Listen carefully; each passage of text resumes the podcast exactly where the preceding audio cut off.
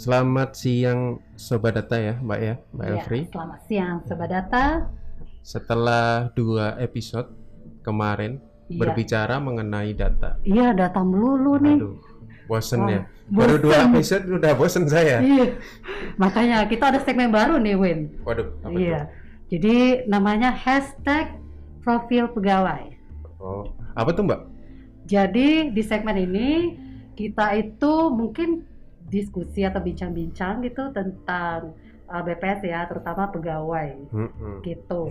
Jangan kita bahas datanya dulu Iya, benar. sebelum kita tahu orangnya itu siapa aja nih yang Iya, ngumpulin tuh siapa betul aja gitu. banget. Kita makanya timbulkan segmen baru ya, Iya, segmen benar. profil pegawai. Iya, biar publik lebih mengenal lagi. Ya, the man behind the gun ini namanya. Iya, ya.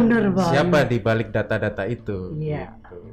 Tapi Ya. bukan kita nih narasumbernya Win, Lah. ada tamu tamu penting nih, Lah, tamu bukan kita spesial. Bukan dong, nanti kita salah-salah. Kita Oh, kan gitu. baru juga nih Nah, di BPS kan. kita langsung aja ya Langsung kita perkenalkan. perkenalkan Win. dan kita langsung undang Betul. orang nomor satu, di Satu Papua di Barat Papua ya. Barat jauh-jauh nih dari BPS Papua Manokwari. Barat ya.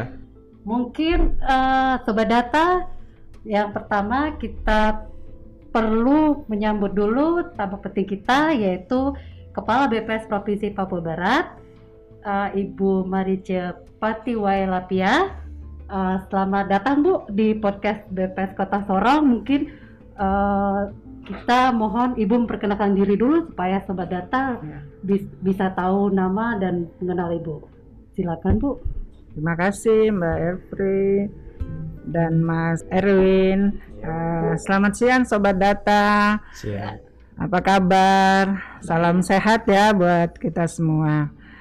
Iya, perkenalkan dulu ya. Saya Marice Patiwailapia. Saya bertugas sebagai Kepala BPS Provinsi Papua Barat sejak Oktober 2019 ya. Saya eh, dipercayakan pimpinan untuk eh, memimpin BPS eh, Provinsi Papua Barat. Eh, sebelumnya saya di Provinsi Nusa Tenggara Timur. Nusa Tenggara Ya. Timur. Em, kalau boleh tahu Bu, kira-kira berapa lama sih Ibu bertugas di BPS gitu? Mungkin napak tilas dulu perjalanan Ibu sebagai pegawai BPS.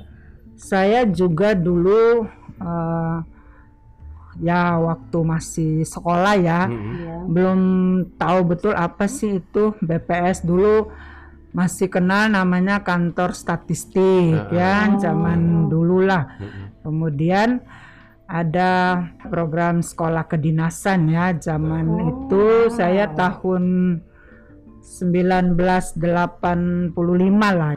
Saya lulus SMA tapi Hmm. saya tidak kuliah di itu sekolah kedinasan statistik waktu Oh. itu namanya Akademi Ilmu Statistik. Ais ya Bu ya. Ya AIS. Nah, saya lulus SMA saya tes di perguruan tinggi dulu tuh di Universitas Patimura. Jurusan eh, pertanian lah, urusan Hmm. tanah. Tapi ketika ada tawaran sekolah kedinasan yang gratis ya saat itu ya, akhirnya saya memilih. Nah, saya ada Oh. beberapa beberapa calon waktu itu kita ada sekitar 20-an apa 30-an kita tes dan ya puji Tuhan alhamdulillah saya sendiri satu-satunya dari Maluku waktu Oh, itu dari Maluku. dari Maluku ah, saya dinyatakan lulus nah, akhirnya saya sekolah lah di Jakarta waktu itu ya Mm-mm. Jakarta di kampusnya itu di Oto Otista Otista. 64C. Nah awal mulai saya karir saya di situ. Jadi Hmm. saya sekolah tiga tahun.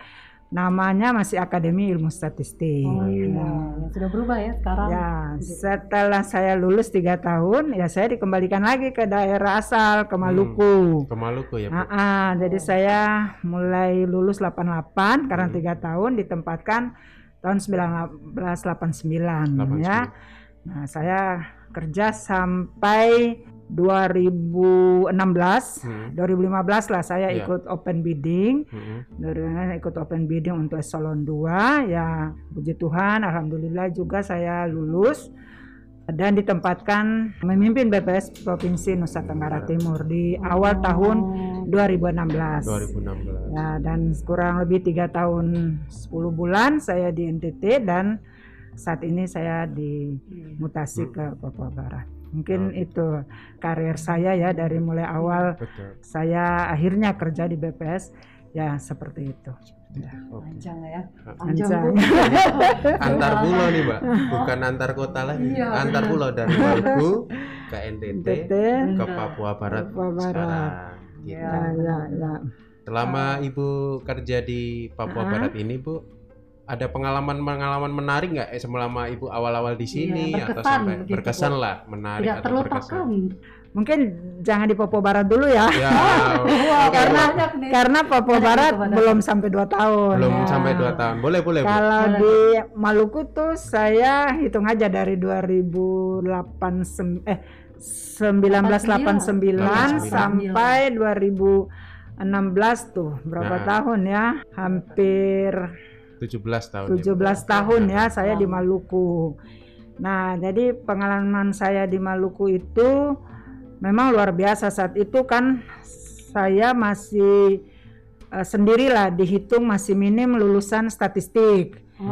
Nah, betul, waktu betul. itu ke- angkatan saya masih saya sendiri terbatas sama ada senior juga yang memang mereka saat itu ada tugas belajar.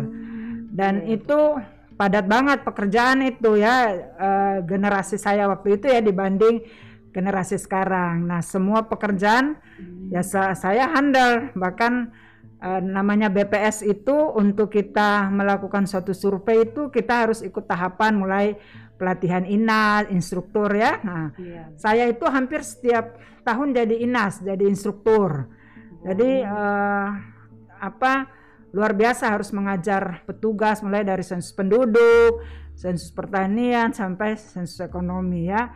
Jadi pengalaman eh, mengesankan saya ya senang aja gitu bisa mengajar eh, mitra ya, mengajar petugas Eh, banyak banyak hal kita bisa bisa tahu mereka seperti apa. Nah susahnya kalau eh, saat itu karena di Maluku akses transportasinya masih sulit, Mm-mm. saya harus mengatur manajemen pelatihan sampai lapangan itu yang butuh skill tersendiri. Di kuliah saya nggak belajar itu. Oh, iya. Ya, di kuliah saya belajarnya statistik dulu kan. Nah, tapi bagaimana saya memanajemen proses bisnis mulai dari perencanaan pelatihan sehingga petugas tuh bisa pulang ke daerahnya dia harus melaksanakan tugas lapangan Mm-mm. itu petugas dia latihan cuma dua hari tapi dia tinggal sebulan Baik. bisa tinggal sebulan di Ambon misalnya heeh. dan dia harus pulang ke kampungnya itu karena tunggu kapal Hmm. Nah, kondisi itu yang saya rasa sulit zaman itu ya, karena aksesnya yang masih sulit, kita harus pandai memanage itu, pandai mengatur. Kalau terlambat, petugas ini terlambat kapal ya sudah, waktu dia lebih lama di menunggu di provinsi uh, atau di kota tertentu daripada dia harus ke lapangan. Itu aja menurut saya sulit dibanding sekarang ya. Ya. Sudah lewat online saja udah belajar, besok udah turun lapangan. Oh iya, jadi Gitu. multifungsi bu ya. Multifungsi Bisa harus aja. harus bisa mengatur Iya, eh, betul. manajemen eh, lapangan. Jadi biasa kalau kita mau sampai dapat data, kita mesti tahap persiapan dulu kan, Iya. Eh, mengajar petugas, baru eh, turun ke lapangan supaya eh, sobat data juga tahu nih Iya, eh, betul, datanya betul. bukan langsung dapat langsung itu, Betul. tapi ada tahapannya, Iya, ada prosesnya ya panjang, Bu, proses ya. panjang ya, gitu. Ah, terus mungkin juga sobat data nih pengen tahu Ya. seperti apa sih SDM BPS kualitas yang diinginkan oleh BPS biar bisa memenuhi tugas dan tanggung jawab bekerja di BPS begitu? Ya, mungkin ya. bisa ibu ceritakan Ya, kementerian, lembaga mana pun ya punya visi, punya misi ya Mm-mm. terkait organisasi atau eh, lembaga itu sendiri. BPS itu punya visi eh, menyediakan eh, data berkualitas untuk Indonesia maju. Jadi bagaimana visi itu bisa kita capai? Ya, Hmm. kita butuh proses yang panjang ya. Nah, untuk mencapai visi misi kita butuh juga SDM yang tangguh ya. Oh, betul, Bu. SDM yang tangguh dari sisi kompetensi teknis maupun dari sisi administrasi dan sisi manajerial juga ya. Nah, kalau kompetensi teknis nggak usah diragukan lagi. Betul. Banyak banyak eh, kita punya lulusan-lulusan eh, statistik ya. Mm-mm. Ada lulusan eh, statistik murni, ada yang komputasi juga. Nah, itu eh, ya? ya dari dari sekolah, tapi juga ada yang kita rekrutmen dari sarjana umum Oh. ya, ada matematik, ada juga yang hukum, ada pernah Hmm. akuntansi juga kita rekrut ya dari itu di, di tingkat pusat dan mudah-mudahan nanti ke depan sampai ke eh, level daerah.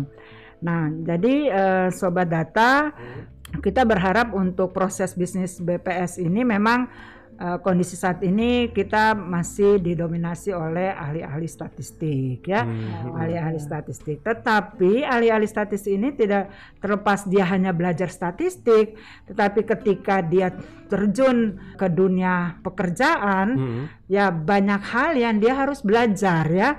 Ada ilmu manajemen, ada ilmu sosial juga dia harus memahami, ilmu ekonomi juga karena eh, dia harus bagaimana merancang suatu survei itu bukan dia sendiri tapi harus bersama-sama dengan tim, harus membangun satu teamwork, kemudian juga dia harus kolaborasi dengan eksternal. Nah, Betul. itu. Jadi Oh, iya. butuh ilmu-ilmu tambahan ya.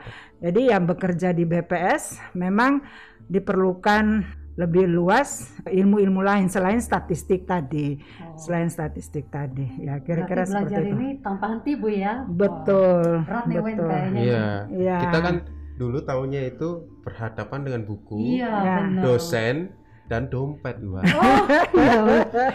Nah, setelah kita penempatan dihadapkannya dengan orang-orang dengan yang kita tidak kenal dan Ya. kita harus Iya. mengakrabkan diri secara cepat gitu Iya, ya. ada realitas lapangan Heeh. juga, terutama kalau di Papua ya, Heeh. Maluku, Papua itu kan ada Heeh. masalah geografis gitu. Heeh. It- Kalau Ya. dari Ibu Ica sendiri, Ya. itu mungkin ada nggak Bu yang harus kita contoh Ya. atau mungkin kita teladani dari Ibu dulu awal-awal Ya. penempatan. Nah ini kan khususnya untuk teman-teman yang baru penempatan nih Mbak ya, oh kan iya, baru datang. Ya. Heeh, Iya. Mungkin Ibu ada mungkin bisa contohkan atau mungkin sampaikan teknik-teknik bagaimana Iya. memanajemen dengan baik. Iya, oke. Jadi gini, eh, bagi adik-adik yang baru ditempatkan ya, nggak usah risau karena Hmm. eh, kalau zaman saya, saya ditempatkan memang di eh, rumah saya sendiri, artinya di ya, tempat ya. kampung saya ya, kampung gitu. halaman. Jadi Ya. Iya. kalau urusan keluarga udah nggak ini lagi ya, Ya. tapi ini kan saya yakin teman-teman ini bisa dengan keluarga, bisa Betul. dengan Betul. eh, orang tua ya jauh ya itu juga tantangan tersendiri tapi eh, tidak usah risau Mm-mm. udah era sekarang era maju kita bisa sarapan pagi di Papua Barat sarapan apa dinner malam juga bisa di Jawa Oh. ya Nah, udah udah inilah udah sangat maju dibanding Mm-mm. zaman saya dulu. Jadi nggak usah nggak usah risau. Eh, yang satu hal yang saya mau sampaikan, kalian ditempatkan di sini ya harus punya komitmen, harus punya target, komitmen, ya. harus punya target. Mm-mm. Apa yang saya bisa sumbang? Betul. Apa yang saya bisa sumbang untuk BPS di mana saya ditempatkan Hmm. ya. Semacam kalau kita bilang orang timur bilang ada tanda mata, Hmm. ada Oh. kenang-kenangan. Ketika mungkin Mas Erwin ketika mungkin suatu saat nggak di sini, oh Mas Erwin tuh pernah lo buat sesuatu di eh, Oh. Sorong atau buat sesuatu di Papua Barat Ada ini. jejak yang Ya, ya. Mbak Evri juga itu selalu dikenal, Iya, selalu diingat. betul. Jadi harus punya komitmen, punya target. Kemudian daya juang juga harus tinggi. Hmm. Ya, daya juang harus tinggi. Jangan aduh ngelihat pegunungan, ngelihat ini langsung sudah loyo, langsung Hmm. sudah harus semangat ya. Harus semangat, Anak ya. muda harus semangat ya. Jadi itu yang saya bilang punya komitmen tinggi, tetap punya punya target yang dia harus capai ya Iya. target dan dia ada dampak. Ketika dia hadir situ ada terdampak untuk institusi atau sarket itu. Kemudian daya juang juga harus tinggi. Mengingat kita pun wilayah juga sangat kalau mau dilihat juga sulit ya dibanding Iya, di, di Jawa. uh, sulit sulit ya Uh, mungkin di kota nggak nggak terlalu tapi sulit dari sisi geografis dan sulit juga dari sisi uh, bagaimana komunikasi dengan responden kalau Hmm. kota kan mungkin sulit untuk ketemu responden betul Uh, Medan nggak sulit Iya. tapi Iya, sulit betul. ketemu responden tapi Karena daerah waktu. pedesaan ketemu responden gampang tapi sulit menjangkau jangkaunya Nah, jadi eh, itu yang saya harapkan nikmati saja, nikmati pasti teman-teman merasa nyaman dan eh, merasa bermanfaat juga bagi eh, BPS setempat. Oh iya, ya. kalau saya tadi Win tertarik dengan kata-kata ibu ya, saya Apa mempunyai daya juang yang tinggi. daya juang yang tinggi ya. Nah, never uh, give up ya Iya, nah gini Bu, kalau seandainya ada kejadian nih, kita Ya. bertemu, bagaimana sih eh, apa eh, yang ibu lakukan gitu? Kalau Hmm. misalnya ketemu responden yang susah nih, Heeh. biar data juga tahu Heeh. gitu. Kalau untuk mewawancarai Betul. responden itu juga ada skill ya tersendiri. Heeh. Jadi Bu ada saran Ya. atau tips begitu Bu? Ya, saya punya pengalaman ya. Nah. di di NTT itu ada eh, satu perusahaan sapi perah gitu. Dan Heeh. satu-satunya perusahaan itu ada cuma di NTT dan responden ini nggak mau ngasih data. Dia Oh. nggak mau ngasih data. Petugas kita udah bolak-balik. Dia nggak mau ngasih data. Terus akhirnya mereka bilang ibu ketika saya kunjungan ke daerah itu ibu bagaimana kita sempat ke responden itu ya saya bilang Oke, kita jalan. Nah, jadi kita jalan. Kemudian kita ajak ngobrol dulu. Kita nggak langsung Oh, ke iya. ke intinya gitu. Kita ajak ngobrol, nanya-nanya, wah usahanya gimana nih, mulainya seperti apa? Ini prospeknya juga luar biasa. Kita sampaikan. Ternyata satu-satunya perusahaan bapak untuk sapi perah ini ada cuma loh di sini gitu. Kita Oh, iya. kita ini kemudian kita cerita dampak dari perusahaan ini kita bisa dapat banyak informasi tentang data gini kita sampaikan eh, manfaat dari data yang disampaikan bapak kalau bapak nggak sampaikan data ini Hmm. kita akan eh, kekurangan ya karena dari sisi kita ngitung ekonomi wilayah ini dan dampak Hmm. juga kita ngitung terkait eh, bagaimana sharing sektor ini terhadap sektor lain Hmm, kita iya. kerangkan makna atau manfaat daripada eh, bapak kalau tidak memberikan data atau si responden ini. Nah, ketika itu baru beliau memahami. Oh. Sehingga beliau memberikan data. Jadi kalau memang kalau kita mau minta data nggak bisa langsung datang bapak kasih data Oh. eh, nama siapa ini. ya ya. ya jadi harus tahu trik-trik juga bagaimana Oh, mewawancara iya. yang baik ya. Itu juga ilmu itu juga nggak diajarin di, di kampus. jadi Di kampus. ah, ah, kita belajar bagaimana etika dalam berwawancara etika memahami responden ya seperti itu. Dan juga PDKT ya. PDKT, ya. Ya, itu mbak. Jangan langsung datang ketok Pak Langsung. nama siapa Aduh, ini mau diambil apa gimana ini Iya. kita terangkan dulu betul kita ke situ tuh Hmm. ngapain Iya. terus tujuannya apa Iya. manfaat eh, bapak nanti memberi jawaban tuh dampaknya apa gitu Iya, jadi banyak ya kita dapat nih dari itu- Ibu Ice ya. itu salah satu cara dari beliau untuk iya, benar. memberikan pemahaman kepada Iya. responden tentang pentingnya data pentingnya Mbak Iya, benar. Gitu. Berarti sobat data tidak mudah untuk memastikan data begitu. betul Jadi banyak Ya. proses panjang. banyak proses Dan Dan panjang kita juga belajarnya di lapangan Bu ya, Iya. gitu ya. Tidak langsung di kuliah semua diajarin. betul Nah, Jadi, jadi kalau saya boleh tahu Bu, Iya, apa prinsip hidup atau moto Ibu gitu? Iya. Kalau saya ya, eh, saya nggak begitu suka ya Mm-mm. kalau ada Hmm. orang yang dia belum memulai suatu project atau suatu tanggung jawab lah, Hmm. sudah menaruh persoalan di depan. hmm, Misalnya, eh, saya mau nih project ini, tapi yang bersangkutan sudah wah ini nanti begini, nanti kita ngalamin kesulitan begini nanti. Nah itu saya nggak begitu suka seperti itu. mm-mm. Ya saya punya moto kita maju dulu, Kita, kita maju, lakukan ya. dulu. Benar. Persoalan nanti kita dapat masalah ya pasti ada masalahnya. Iya. Tapi bagaimana kita siap mitigasi resikonya ke depan. Jadi kalau kita tidak memulai, kapan? Oh, Dan kalau tidak kita siapa lagi gitu. betul. Jadi harus uh, maju dulu dan kalau punya ide ya Mhm. jangan cuman ide tapi harus action. Oh, ada action harus ya benar-benar harus biasa. harus ada action. Nah, Ya, seperti itu. siap, Itu nah, siap.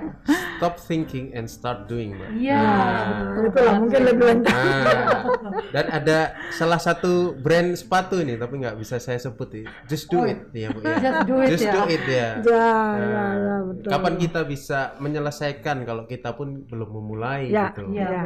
Semuanya itu kita mengalami masalah. Bahkan Pasti. orang diam itu pun pasti punya masalah. Masalah. Tapi yang Ya. membedakan adalah Benar, bagaimana kita mulai dan Ya. bagaimana kita menyelesaikan. Iya, benar-benar.